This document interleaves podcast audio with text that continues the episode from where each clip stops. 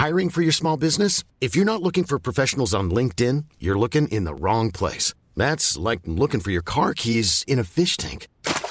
LinkedIn helps you hire professionals you can't find anywhere else, even those who aren't actively searching for a new job but might be open to the perfect role. In a given month, over 70% of LinkedIn users don't even visit other leading job sites. So start looking in the right place. With LinkedIn, you can hire professionals like a professional. Post your free job on linkedin.com slash achieve today.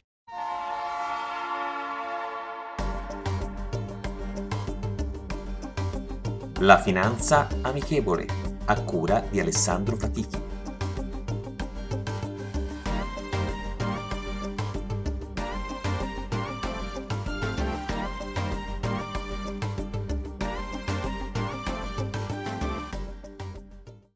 Buongiorno e benvenuti ad un nuovo episodio della Finanza Amichevole.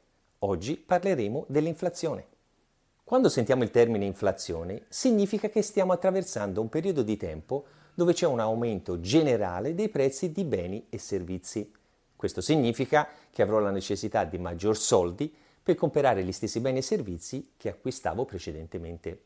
Il termine non va considerato soltanto come negativo, perché se il mercato oppure i soggetti economici coinvolti prevedono un aumento inflazionistico, possono porre rimedi per contrastarlo.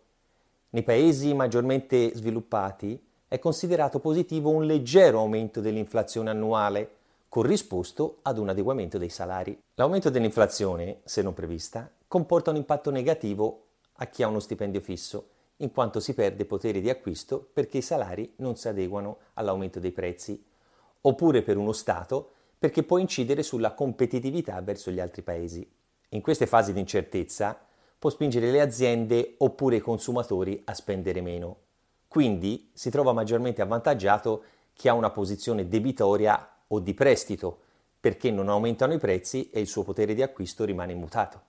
Per quanto riguarda l'Italia, il calcolo dell'inflazione, da parte dell'Istat, viene effettuato tramite un cosiddetto paniere di beni e servizi.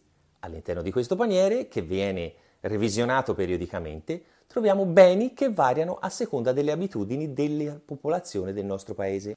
Quando invece sentiamo il termine stagflazione, significa che siamo in una situazione di un aumento generalizzato dei prezzi, inflazione, collegati ad una mancanza di crescita economica.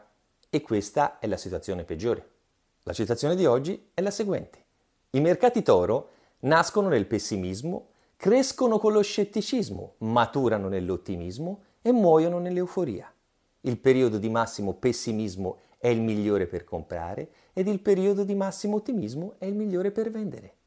John Templeton. Rendiamo la finanza amichevole. Vi aspetto.